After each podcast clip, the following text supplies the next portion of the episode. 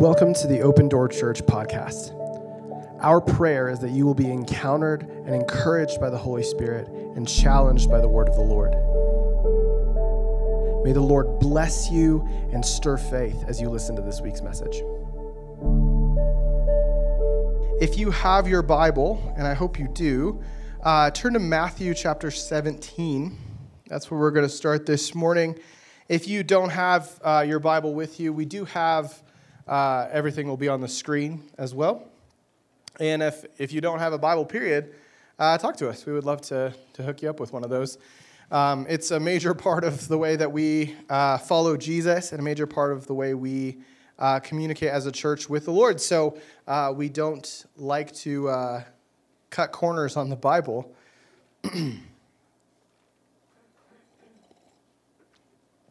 Matthew 17, we're going to start in verse 1. Six days later, Jesus took with him Peter and James and John, his brother, and led them on a high mountain by themselves. And he was transfigured before them. His face shone like the sun, and his garments became white as light. And behold, Moses and Elijah appeared to them, talking with him. Peter said to Jesus, Lord, it is good for us to be here. If you wish, I will make three tabernacles here one for you, one for Moses, and one for Elijah. While he was still speaking, a bright cloud overshadowed them, and behold, a voice came out of the cloud, said, This is my beloved Son, with whom I am well pleased. Listen to him. Verse 6 says, When the disciples heard this, they fell face down to the ground and were terrified. And Jesus came to them and touched them and said, Get up and do not be afraid. Verse 8 says, And lifting up their eyes, they saw no one except Jesus himself alone. So, this passage is very significant. It's one of three times in the biographies of Jesus that we see God the Father speaking audibly. And it seems like there are these sort of significant moments that are highlighted by that thundering voice from heaven. And the one that we see before this is at the baptism of Jesus. When he's baptized and the Holy Spirit descends on him like a dove and remains on him, you hear the voice of the Father say verbatim the same thing This is my beloved Son with whom I am well pleased.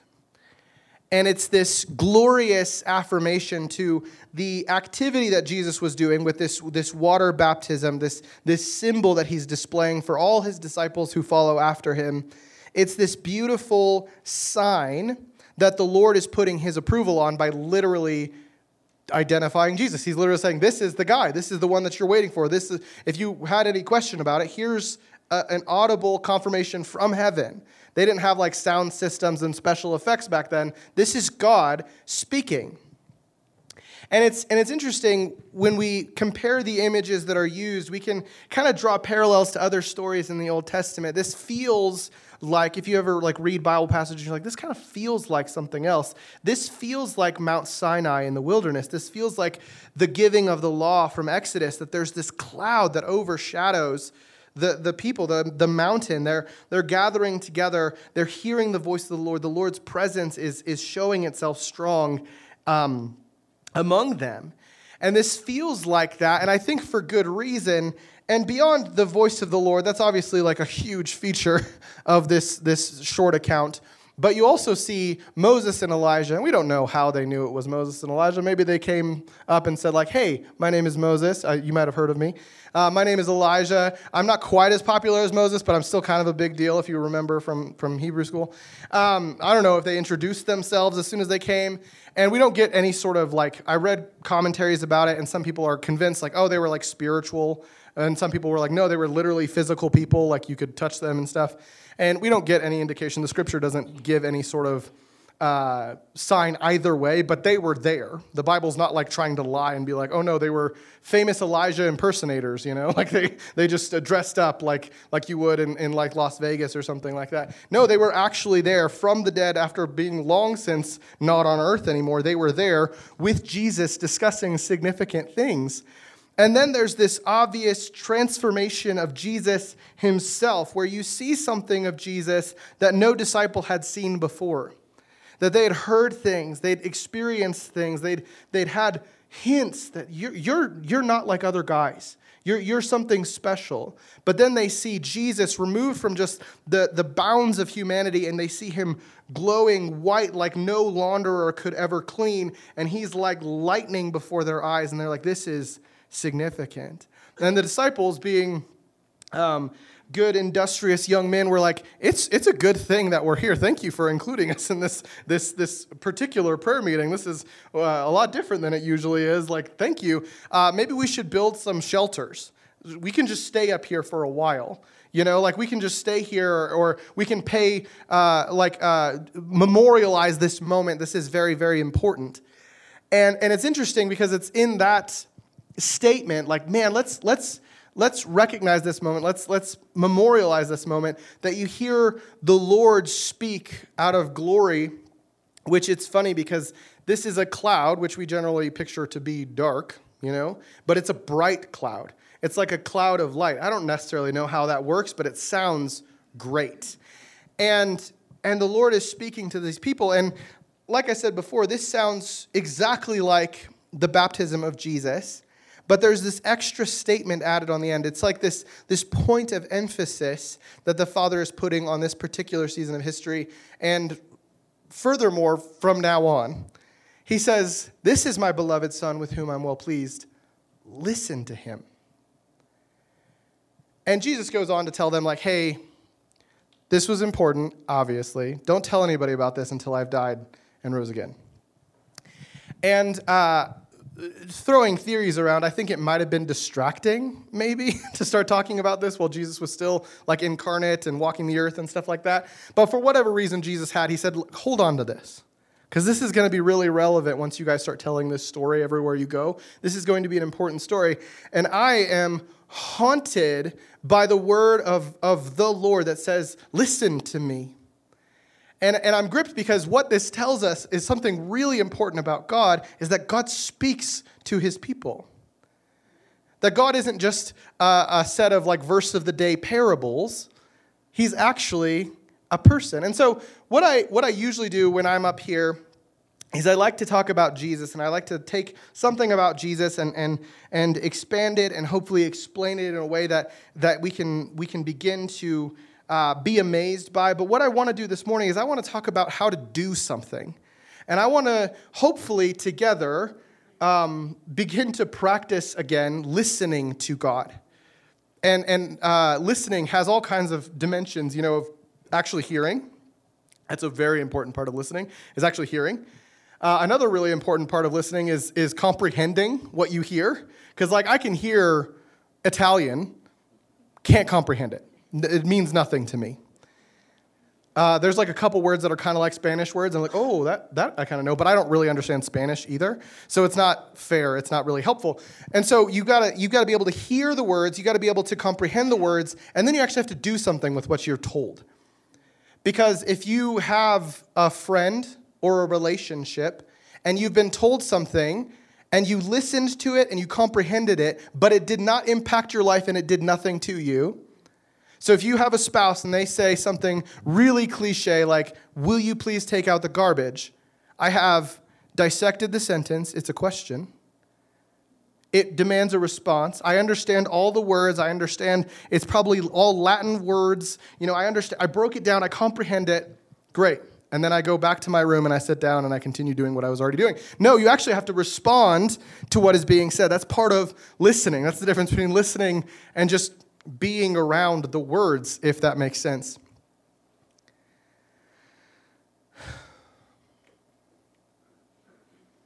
And I think when we are listening to instructions or information, there's, there's sort of this process that comes to us. And uh, it becomes uh, difficult. Listening is hard. And, and I, I just want to outside of just talking about like the Lord and, and His voice, which uh, may sound really familiar to a lot of you, and it may sound like, oh man, what are we doing today? Like listening to the Lord, like this is this sounds so mystical and metaphysical. But the reality is, um, it's really helpful to to consider that the Lord is actually a person, and that He is distinctly knowable. But let's talk about listening. Let's talk about just listening in general. I have this little little progression, Mia, if you want to put that up for me. So there's a couple steps that are necessary to listening. Number one is silence, and I use the word silence pretty precisely because there's something to actually completely getting yourself quiet that helps you listen. I don't know if you've ever had this uh, exchange with someone before, where they're talking to you and you're just listening about you, like you hear them, but you're thinking about what you're going to say.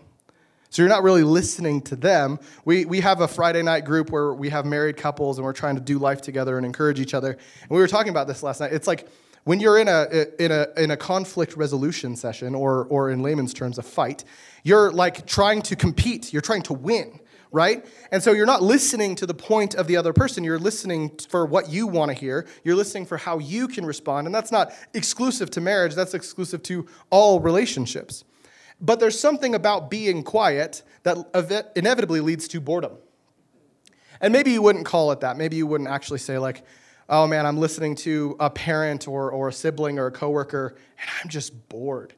But I think if, if, you, if you examine yourself well enough, you probably would say, like, listening to you, I don't nearly care about you as much as I care about myself. so I, I start to become bored with what you're saying, and boredom is, is a slippery slope into distraction.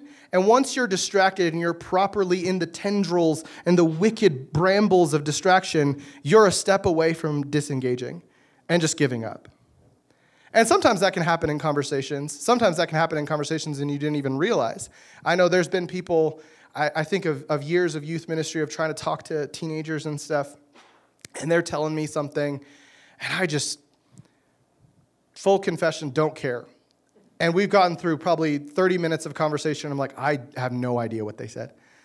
And, and I have given up on the conversation, even though I'm nodding and I'm showing all the signs of good listening, like, uh huh, uh huh. And I'm thinking about, like, what am I going to have for dinner today? Like, I wonder, I wonder if Shelby picked up that thing from the store or if I need to go back. And, I, and I'm just completely disengaged. And, and I think that can happen with any kind of listening, but I think there's something in particular that happens when it's person to person. And that's generally what we think of. Because maybe you're listening to like lectures in your spare time, or you're listening to like instructions, or like Nate is, is building a basement, and so he's listening to YouTube videos of dads teaching him how to build basements.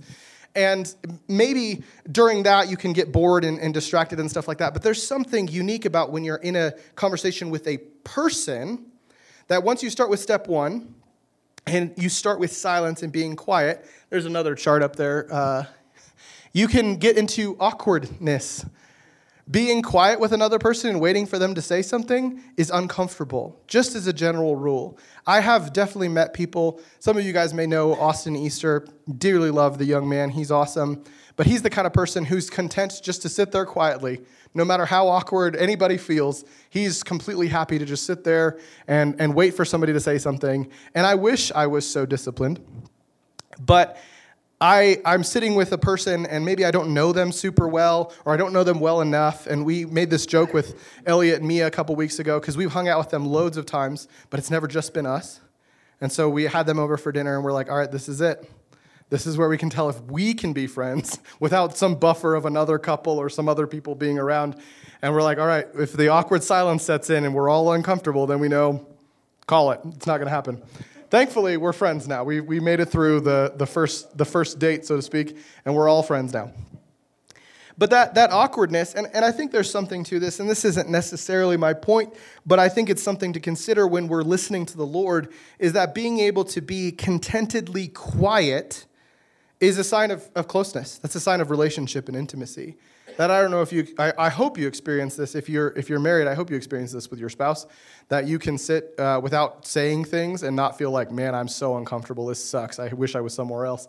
I wish they weren't here. You know, I, I hope that's not your case. If come on down Friday nights, we'll talk about it. You know, like, but um, if that's you, like, I, I'm sorry, but like, and relationships and things like this develop this way. But with the, the, the quietness and the uncomfortableness, we need to be able to um, we need to be able to wade through this. And, and honestly, this is, I, I want to give scriptural examples and encourage you, like, this isn't just it. But the only way to actually get good at this, whether it's a friend or a coworker or a spouse or whatever is to just actually do it. And and I think sometimes like uh, we we realize that in in life, right? If you want to be physically fit, the only way to be physically fit is to actually exercise, right? So no matter how much I read about exercise, it's not actually contributing to fitness. Does that make sense? Like it's it's only when you actually do something with what you read that you, you do it. And so this is all the insights to listening is you need to be quiet and you need to actually listen. And if that seems impossibly complicated, then then I don't know if there's much more explanation. We just need to actually listen. And, and we need to practice this and we need to hold ourselves in, in that, that sort of space of, of step one and step two um, and hopefully resist three and four because by the time we get to four, we basically just either have to give up or start over. So I want to I want to look at uh, two ways primarily that the Lord is speaking to us today, and and I want to confess this as a person who wasn't raised in the church. I got saved as like a, like a mid-teen, and uh, had no experience in church, had no experience in the Bible, and would kind of consider myself to be a pretty logical person. And so the idea of things being spiritual was was difficult and strange, you know. And and my observation of the church personally was that the church was pretty clean cut and, and understandable and, and you could kind of wrap your mind around it. And then i kind of got in the room with jesus and realized this is actually way bigger than i thought it was. This is actually very significant.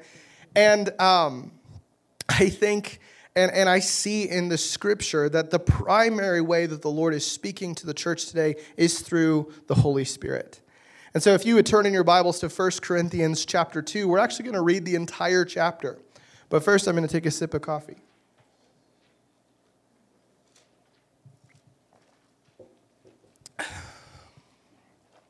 That uh, accounts for the silence if people are listening to a podcast or something. They know that I wasn't just like their speaker cut out or something. It was me. I could like slurp it and make it like ASMR. Just kidding. No. There's a time and a place. All right. Um, 1 Corinthians chapter 2, we're starting in verse 1. this, this whole discourse to Corinth starts here. And if you're familiar with, with the Bible, if you're familiar with the New Testament, um, this letter doesn't go super well for Corinth. They kind of get uh, served a lot of correction. But at this point in the letter, um, Paul is kind of validating the ministry, validating the significance and the importance of the church, and, and kind of speaking to, in this chapter specifically, what the apostles do and what it is that the, the gospel and the, the effectual work of Christ on the earth is. And so we're starting with verse 1. It says, And when I came to you, brethren, I did not come with superiority of speech or of wisdom, proclaiming to you the testimony of God. For I determined to know nothing among you except Jesus Christ and Him crucified. Verse 3. I was with you in weakness and in fear and in much trembling, and my message and my preaching were not in persuasive words of wisdom, but in demonstrations of the Spirit and of power, so that your faith would not rest on the wisdom of men, but on the power of God. Verse 6 Yet we do not speak wisdom among those who are mature. Uh, among those who are mature, a wisdom, however, not of this age, nor of the rulers of this age who are passing away but we speak God's wisdom in a mystery, a hidden wisdom, which God predestined before the ages to our glory. The wisdom which none of the rulers of this age has understood. For if they had understood, if they if they had understood it, they would not have crucified the Lord of glory. But just as it is written, things which eye has not seen and ear has not heard, and which have not entered into the heart of man, all that God has prepared for those who love him. Verse 10. For to us God revealed them through the Spirit. For the Spirit searches all things, even the depths of God. For who among men knows the thoughts of a man except the spirit of a man which is in him? Even so, the thoughts of God no one knows except the Spirit of God.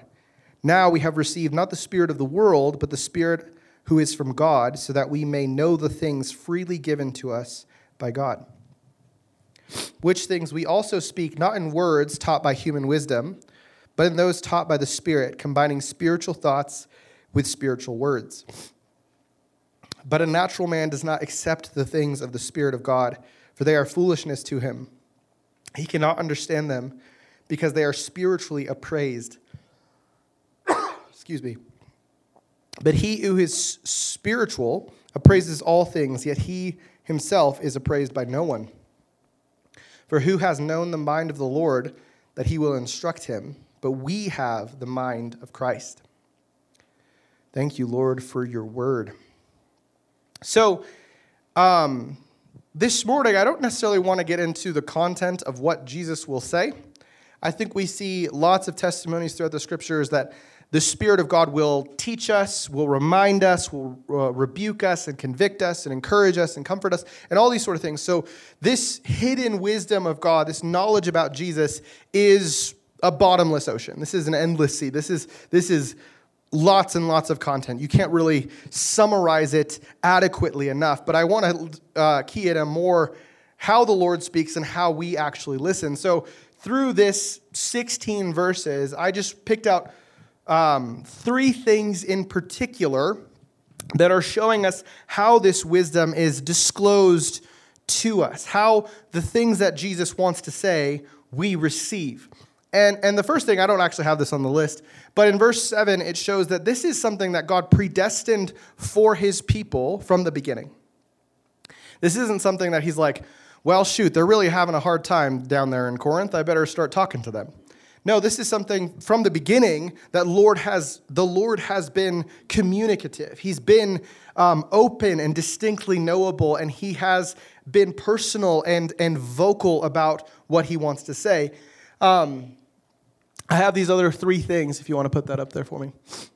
So, number one, this, this wisdom, this, this knowledge from God, it comes to us from the depths of God. This isn't something that's coming from uh, natural wisdom or intelligence or seminaries or anything like that. This is coming from God Himself. And it says that the Spirit searches His depths. Verse uh, number two, it is imperceivable to people naturally.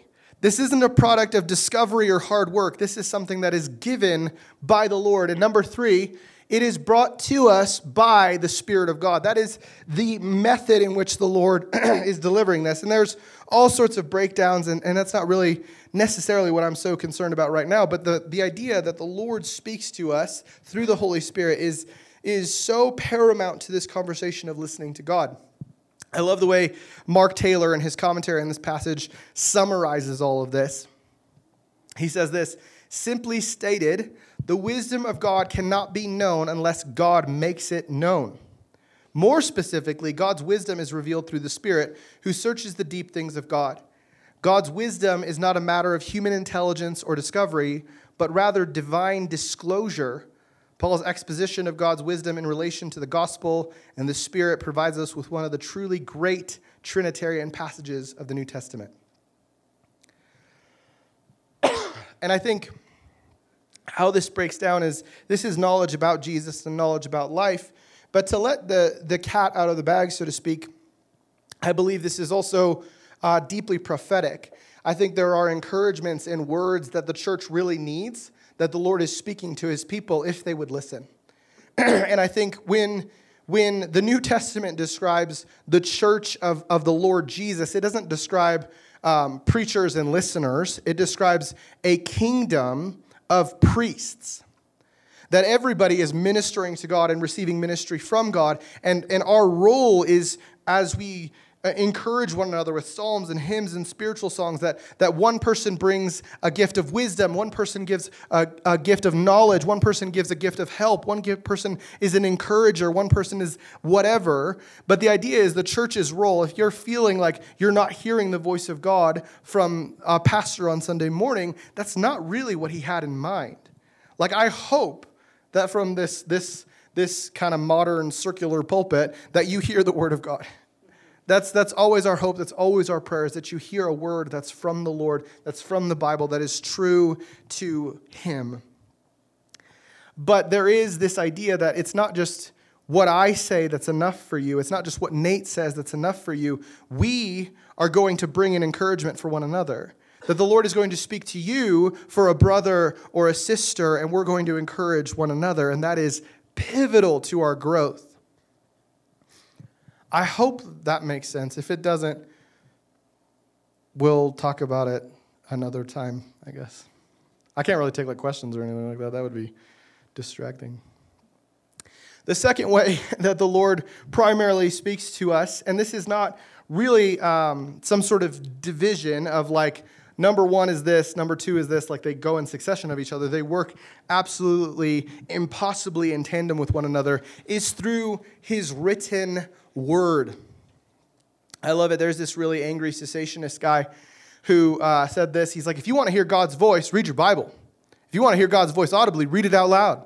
And as cute as that is for like trying to debunk like uh, charismata and the gifts of the Spirit, um, it's not wrong. You know, like that the Lord uh, did something truly amazing and miraculous by composing a, a purely divine and purely human work that is the Scripture that we have so much confidence in. We are a part of a a network of churches that are all over the world called the Assemblies of God. And our very first fundamental truth in our statement of faith, in our confession of faith, is that the scripture is breathed out by God. Because what we're going to do from there on is we're going to base all of our other convictions about the Bible. and we're going to we're going to base like we trust the Bible because Jesus trusts the Bible and we all encountered Jesus and that's how we came to faith. But the reality is it's like we're going to explain to the world to principalities and rulers of darkness who God is because we know what He's like through the scriptures. If this conversation of listening to God is intimidating to you because you've heard prophetic people say something really stupid before, we need to learn the language of God. Because if I go to Italy and I start speaking Lady in the Tramp Italian to people, I'm not good because there's like a restaurant, an Italian restaurant that maybe if you guys remember. I don't think they're actually in Italy. I don't know. Anyway, just beside the point, it's been a long time since I've seen that movie. It doesn't matter. Um, if I try to just speak Italian from the, the absolutely bare scraps that I know, I am not getting anywhere with, with, with soul Italian speaking people. But if I learn the language and where it comes from, then I begin to communicate. So if I'm listening to God, there's there's something inside of you that like you you think right? And you have a brain and, and you have synapses that, that trigger with electricity and, and will tell you things. You'll remember things. You'll recall recall things. You'll come up with intrusive thoughts. All these sort of things will happen. And there's something to this conversation about listening to god where people just start saying like if i think something maybe that's god. And i'll just say it. You know i'll just say like uh, well god told me uh, well, let's not get into examples. That would be weird. Um, but the idea is like if, if God is telling you something that is not consistent with his character and his word, it's likely, I'm willing to bet, not the Lord. And this is a tragic process that is, that is subjected on all of us that we will learn and be wrong and be disciplined, but we're all disciples of Jesus trying to follow him, and we're doing it together. But let's look at 2 Timothy uh, chapter 3, where this is rooted in. Timothy was written by Paul, and Paul is writing to this, this pastor Timothy. And as he's addressing persecution, the threat of persecution, as he's addressing um, inappropriate uh, activity in the church and things that are uh, unfit for the congregation of God, as he's addressing these things, his encouragement to this pastor is to hold fast to what you've learned to remember what the apostles teach, to remember what the, what the scriptures say. And so it would be easy to be like, you need to go to Athens and go to that leadership seminar because your church is jacked up. You need to figure out something. You need to listen to uh, this, this one person uh, and their tapes and stuff like that. It's like, no, hold fast to the scripture, hold fast to what you've learned. And he says this dramatic, beautiful statement about the scripture that verse 16 in chapter 3 says, All scripture is inspired by God and profitable for teaching, for reproof, for correction, for training in righteousness. And verse 17 says, So that the man of God may be adequate, equipped for every good work. That beyond our talent, where Paul the Apostle was a more talented person than anyone that I've ever met, and probably anybody that is alive today. He was really smart, he was really gifted in communication. He was really gifted in composing didactic and, and communicating and arguing. He was really good at that. But what he said to the Corinthian church that was in like ethical dilemma and all this sort of stuff is like when I'm around you guys, I strive to know nothing but Jesus. I strive nothing, I strive to know nothing but the gospel. I'm not just trying to convince you with my cool words, kind of implying that maybe he could. and but what he's saying is like what I actually want to do is I actually want to deliver to you the word of Jesus. And and it's interesting because in the biographies of Jesus, there's just this, this moment that, that just hooked me among, I guess, many hooking moments in the biographies of Jesus. But uh, Jesus, towards the end of his life in Matthew 22, he's being uh, criticized and sort of grilled by the Pharisees. And Jesus just starts asking Bible questions. It's like, if you guys want to talk Bible, let's talk Bible. And he's like, Do you remember Psalm 110? They probably didn't call it that back then. But he's like, Do you remember Psalm 110?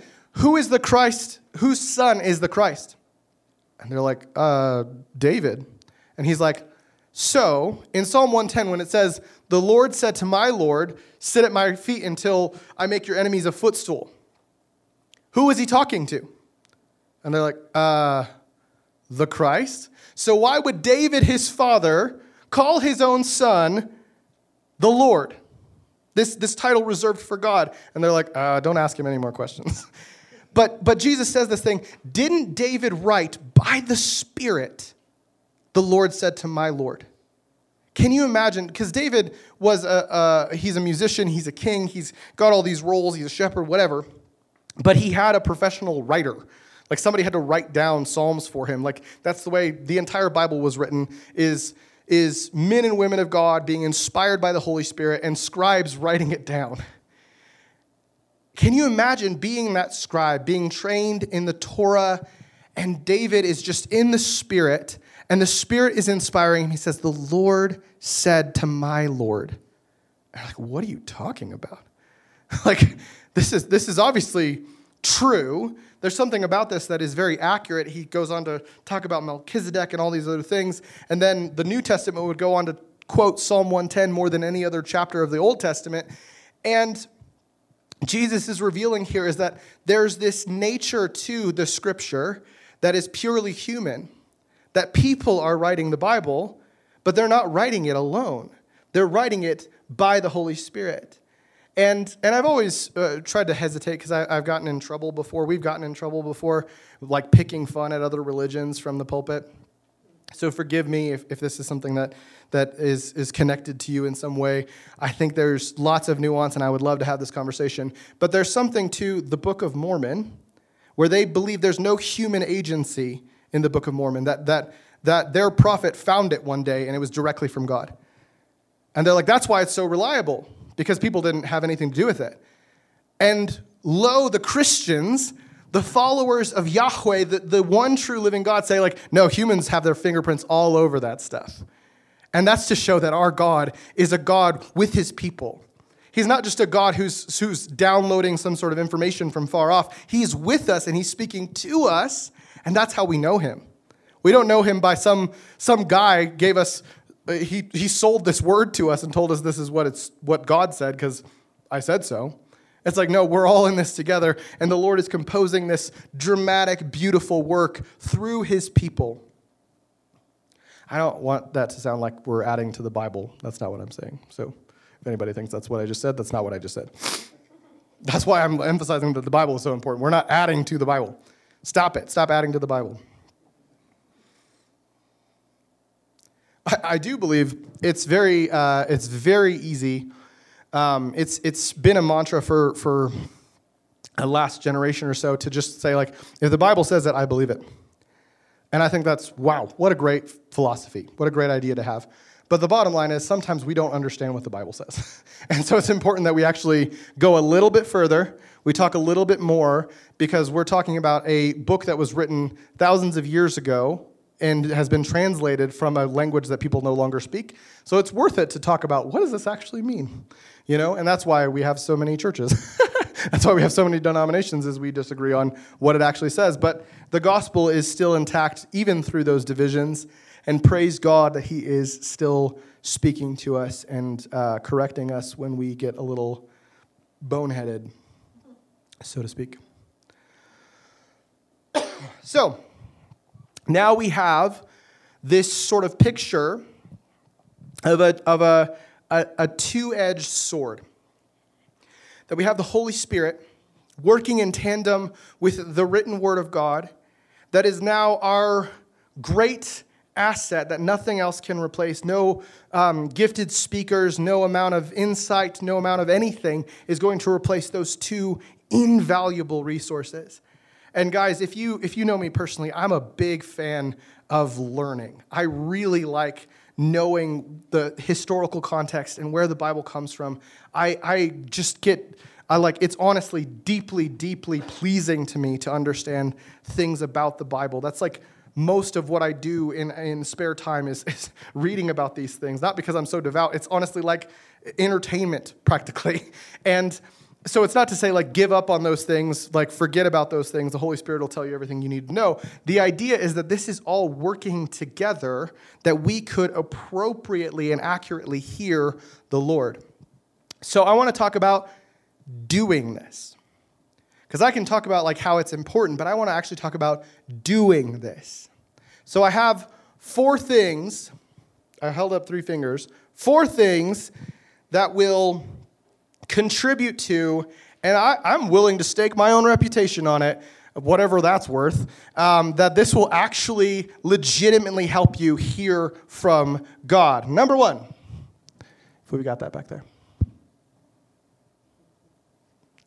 Oh, no, not that one. Is there another one? Is there like a list of four things? Like a numbered list? Is there not a list of four things? Ah, man. Well, I'll just read it to you. That's not Mia's fault. I, I type in the notes.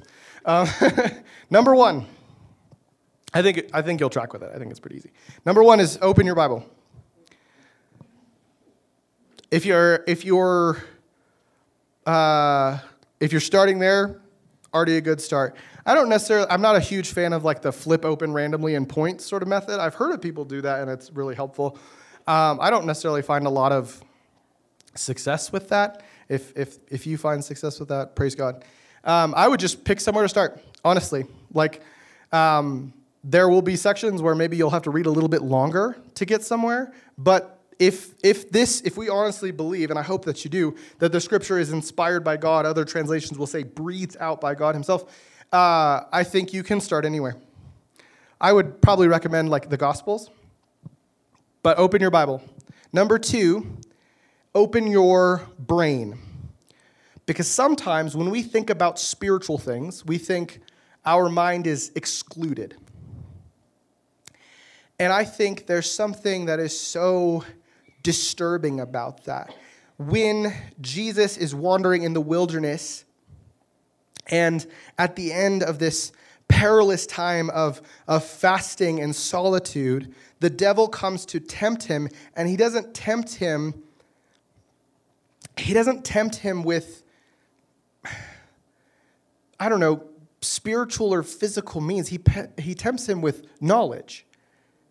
Doesn't it say that you can command to these stones to become bread, and they will. He appeals to Jesus' brain. Do you remember where it says that, that, that, that the Lord will charge angels to take charge of you? And how does Jesus respond? Not with like some spiritual phrase or, or some powerful rebuke or some spiritual fireball he throws at Satan. No, he responds with, actually, it is written. And he responds with his mind. So if you're opening your Bible and closing your mind, I think you're going to miss things. And hallelujah, let's take back the brain that the world claims to be so high on their own brains. The, the secular culture claims to have all the knowledge and all the wisdom. Let's claim back the brain for Jesus Christ because he's the one who made it and designed it to work. That don't let the, uh, I didn't come to you in, in eloquence or anything like that, rob you from actually not being stupid. Does that make sense? Open your Bible, open your brain. This one is the most spiritual sounding one, but I think it's really important. Number three is appeal to the Holy Spirit in faith. Um, a few weeks ago, I talked about communion, and we talked about on the absolute ground level of communion, it's a symbol. It's something that is representative of something else. And by that, by itself, that's a good thing. You know, I, I compared it to like a photograph of a loved one. You know, it's like That's not the loved one. You know, you can't like talk to them because you have a photograph of them. But having the photograph reminds you of them, uh, invokes memories of them, and that's a good thing. But there's something about the way of Jesus, there's something about believing and following the Lord that when you do something in faith, there's a completely different dimension to its activity. That when you read your Bible for the sake of knowing things about God, that's a good thing, man. It's like, like knowing things about your, your friends isn't scholastic or nerdy or unnecessary. It's nice to know what your friends' siblings are named, to know what your, your, your sibling's spouse is named. You know, it's like, it's good to know those things. It's, it's nice and it feels good.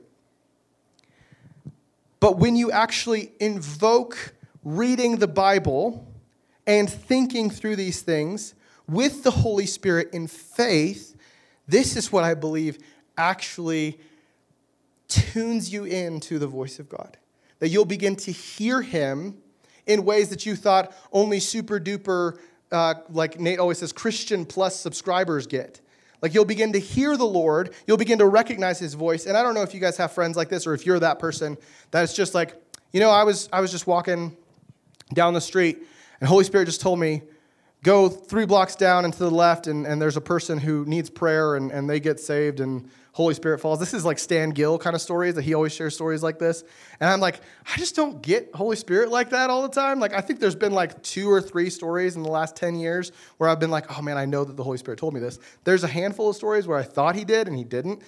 so, like, um, if you're discouraged by stuff like that, it's like, I just don't feel like God is speaking to me like he's speaking to, to Dustin, who has these epic dreams and these words from the Lord and these kinds of things. If he's not doing that, this is the way to start, man. And if he has done that and you're like, man, I wish he would do that more often, this is where to start. Open your Bible, open your brain, appeal to the Holy Spirit in faith. And, and I would say, even with those words, say, as you as you begin the chapter, Holy Spirit, help me.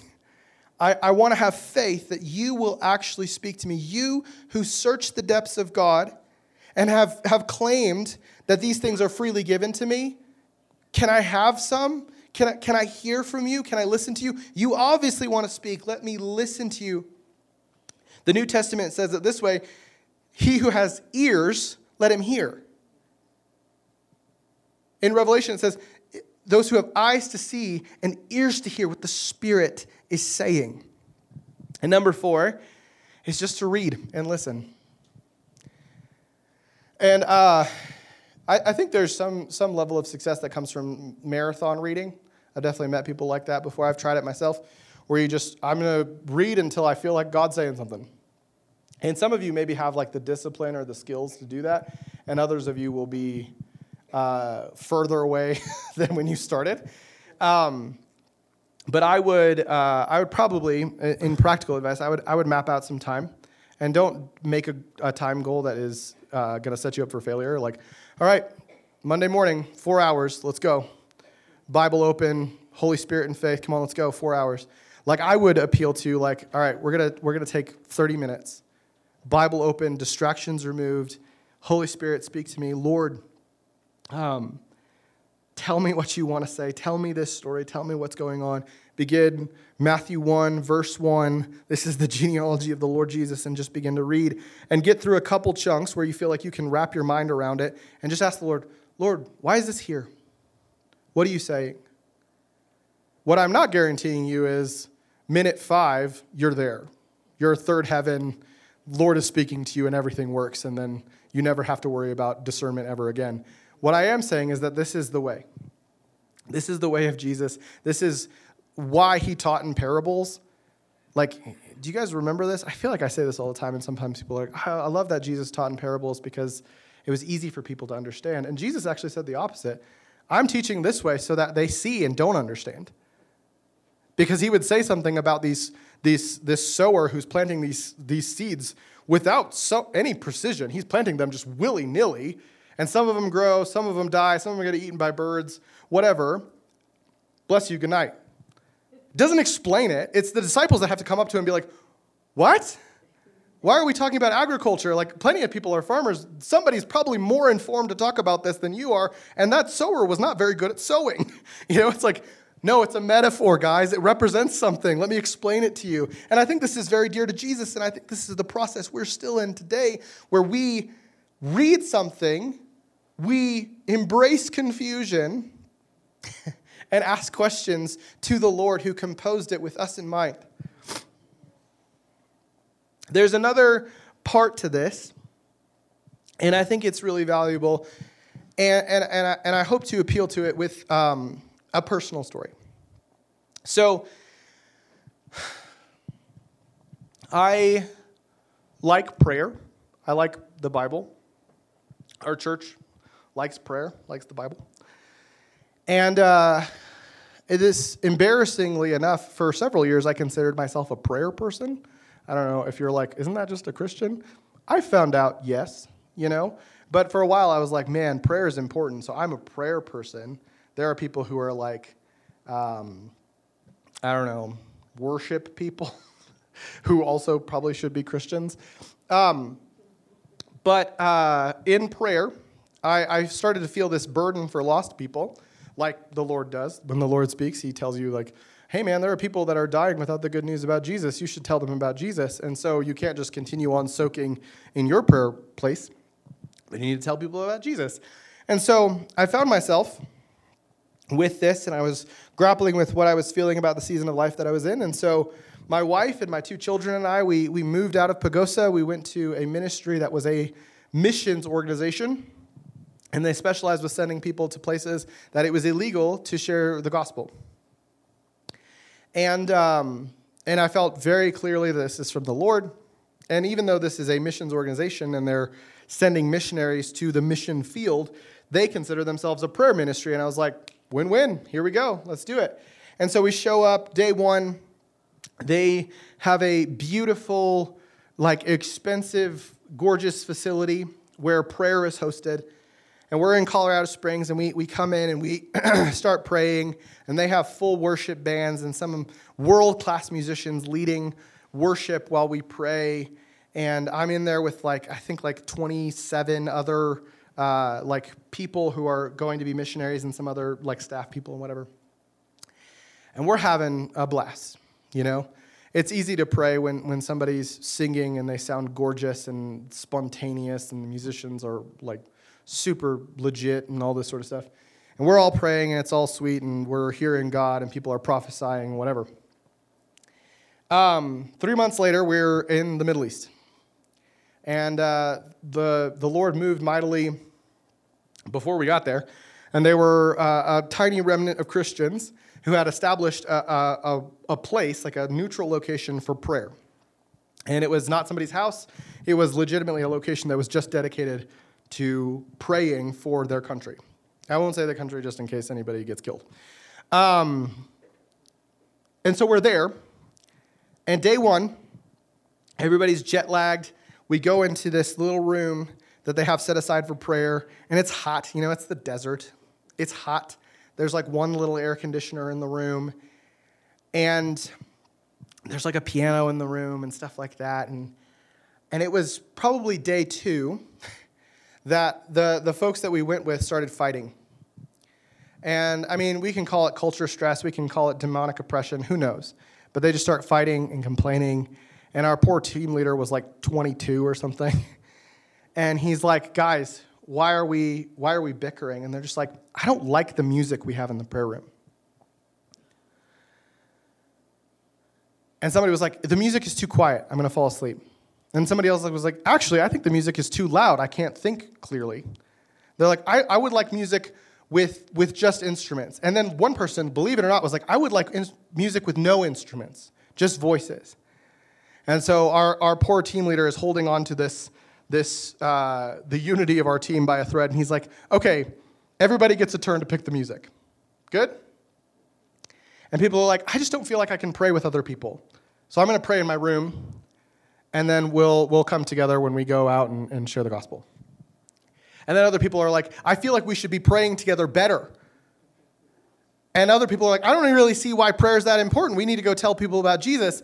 And we're like, what happened? Because we were all in the same room in Colorado Springs and everything was fine. But as soon as it begins to get quiet and awkward, and we don't have world class worship leaders anymore, these people are falling apart. And I'm sitting there, and my kids are there, and Shelby and I are trying to split time. And I'm just like, Lord, this is important. Help me. and, and I'm trying to listen, and I'm trying to, to have grit and trying to, to keep with it. And, and I start to listen to um, the complaints of other people. And I'm not in charge, I'm not a leader by any means, I'm just part of the team. And I start to think maybe they're right. Maybe we are not supposed to be praying together. Maybe we should just pray privately and then come together and maybe something will happen. I, I don't know. Maybe we can just decide how much we want to pray.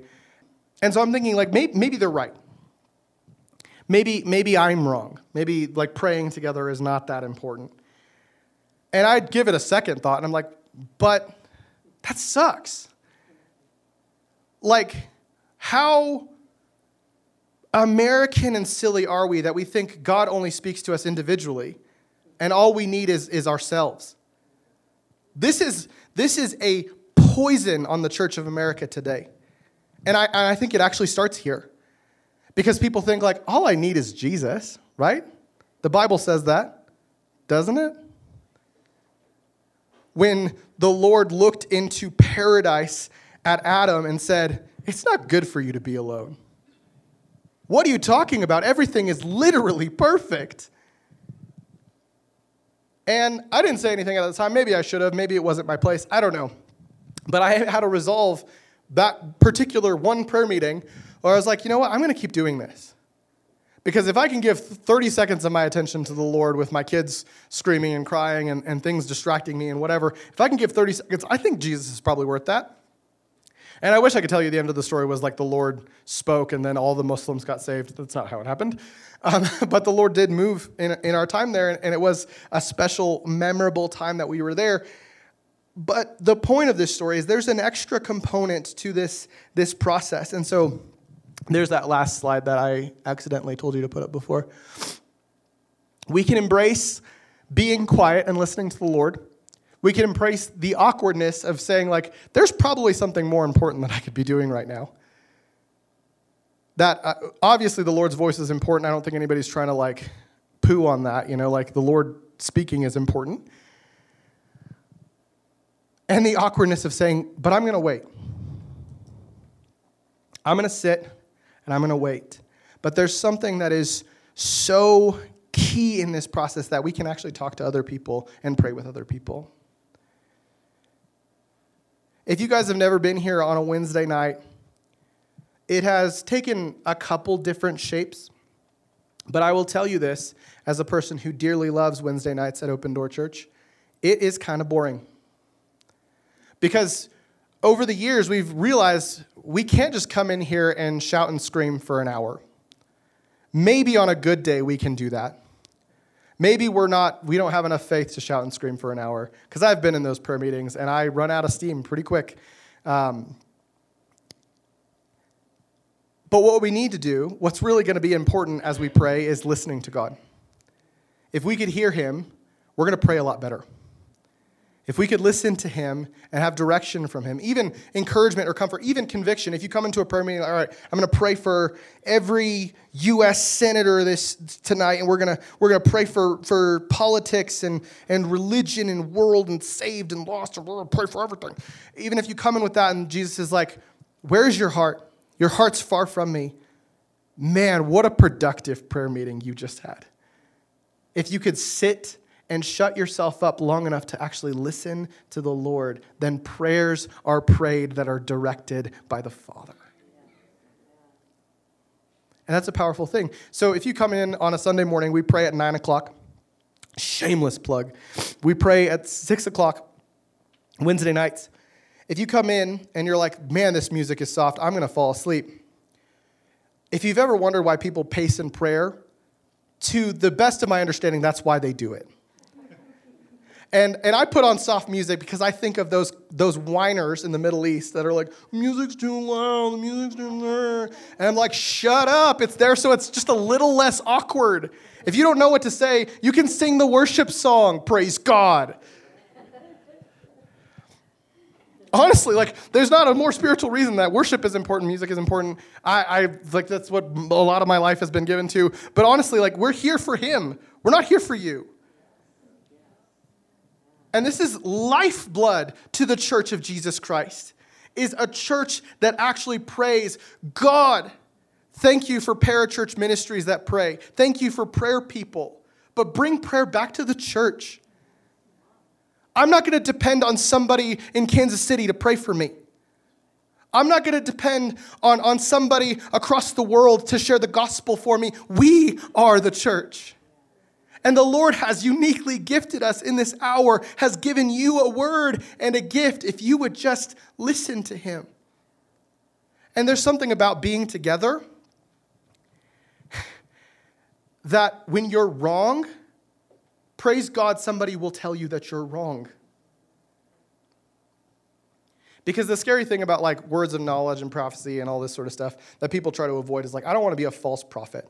If you're telling people not to follow Jesus and he's not the Son of God, you're a false prophet. But if you're saying, like, I think maybe, Braden, I think maybe the Lord was saying that you're struggling with this thing, and Braden's like, nope. I was like, great. Never mind. Can I pray for you? Like, can you pray for me? Like, if you're wrong, we're in this together. There's grace for us to listen to God, to learn His voice, and to do something together. So, what we're going to do now, we can stop recording. Bless you if you're on the internet. Is we're going to listen to God. And I believe that Bible's open, minds open, appealing to the Holy Spirit by faith, the Lord will speak to us. And I, I'm willing to subject us to a little bit of weirdness if it means that we're getting closer to Jesus. I, I, I remember being in a, a church service one time where they just had time during worship that anybody who wanted to say something could say something. And I was like, this is a recipe for disaster. Who, who approved this idea? And you know what happened? Somebody came up and said, The fire of God is going to blow over us. And then somebody else came, The rain of the Holy Spirit is going to rain down on us. Is it fire or is it rain? What do we do? We're mixing up our elemental imagery here. And then somebody's like, the Lord's doing a new thing. And then somebody else is like, I'm not even making this up. This literally happened. And somebody else is like, the Lord's returning us to the original ways, the ancient ways. And I was like, this is so confusing. Who's like, oh, this sounds fine. But somebody, is somebody wrong? Is somebody like making it up?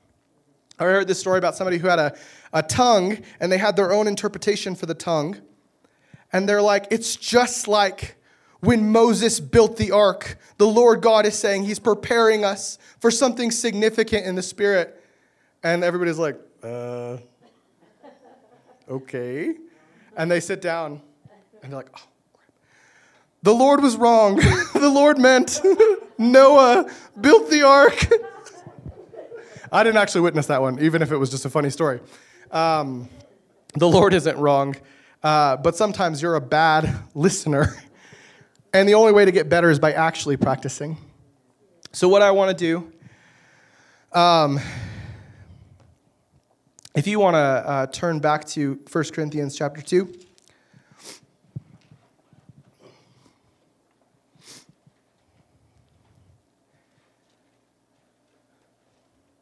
If you don't have it, that's fine. I don't want to make you feel left out.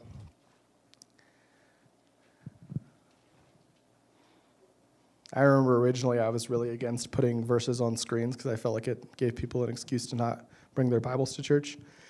But I think it still counts even if you read it off of a TV. I'm going to uh, play the piano just a little bit. And uh, honestly, just to make it a little less quiet. And I would encourage you to read out loud, read quietly to yourself, read in your head begin to read through this chapter. If you have something else in mind, if you want to read a different chapter, you're welcome to. But just ask the Lord, ask the Holy Spirit to speak to you. And then I just want to make space for Him to speak to us. If you feel like the Lord is, is speaking to you for a, a specific person, I would invite you to address that person. I mean, we're all in the same boat now. You know, we're not like uh, trying to make it weird or make it uncomfortable. And, and honestly, the gospel is already pretty weird, so don't make it weirder than it needs to be. But if you have a word for somebody, if you have an encouragement, share it. And, and I, I didn't get Nate's permission to do this, but I think it will probably be fine. I think you guys can handle, handle it. If you have something to address the entire church, I would invite you. If you feel like the Lord is telling you something, I would invite you. And this is not a time to be like contrarian, so if you want to be like mean, maybe ask ask somebody first. I don't know. But again, this is me trying to preserve myself, trying to preserve the church. But I honestly believe that the Lord will speak to us. So I'm going to pray for us. I'm going to play the piano just a little bit, and we're just going to take some time. If you want to move, if you want to stand up or kneel or come to the altar, we're just going to, we're done. So if you're fed up, you can leave. Remember to bring your Christmas child box back. Um, but uh, we're, we're just going to spend the, the remainder of the service just listening to the Lord and, and believing that He will speak to us through His Spirit, through His Word. Thank you for listening to this week's message. If you want to check out more of our messages, find us on Facebook, Instagram, or YouTube. Just search Open Door Pagosa. Our ministry is made possible by the faithful generosity of people just like you. If you were blessed by this morning's message and want to partner with what the Lord is doing in Pagosa Springs, find us at opendoorpagosa.com. Here you can give and stay connected with everything we are doing as a church.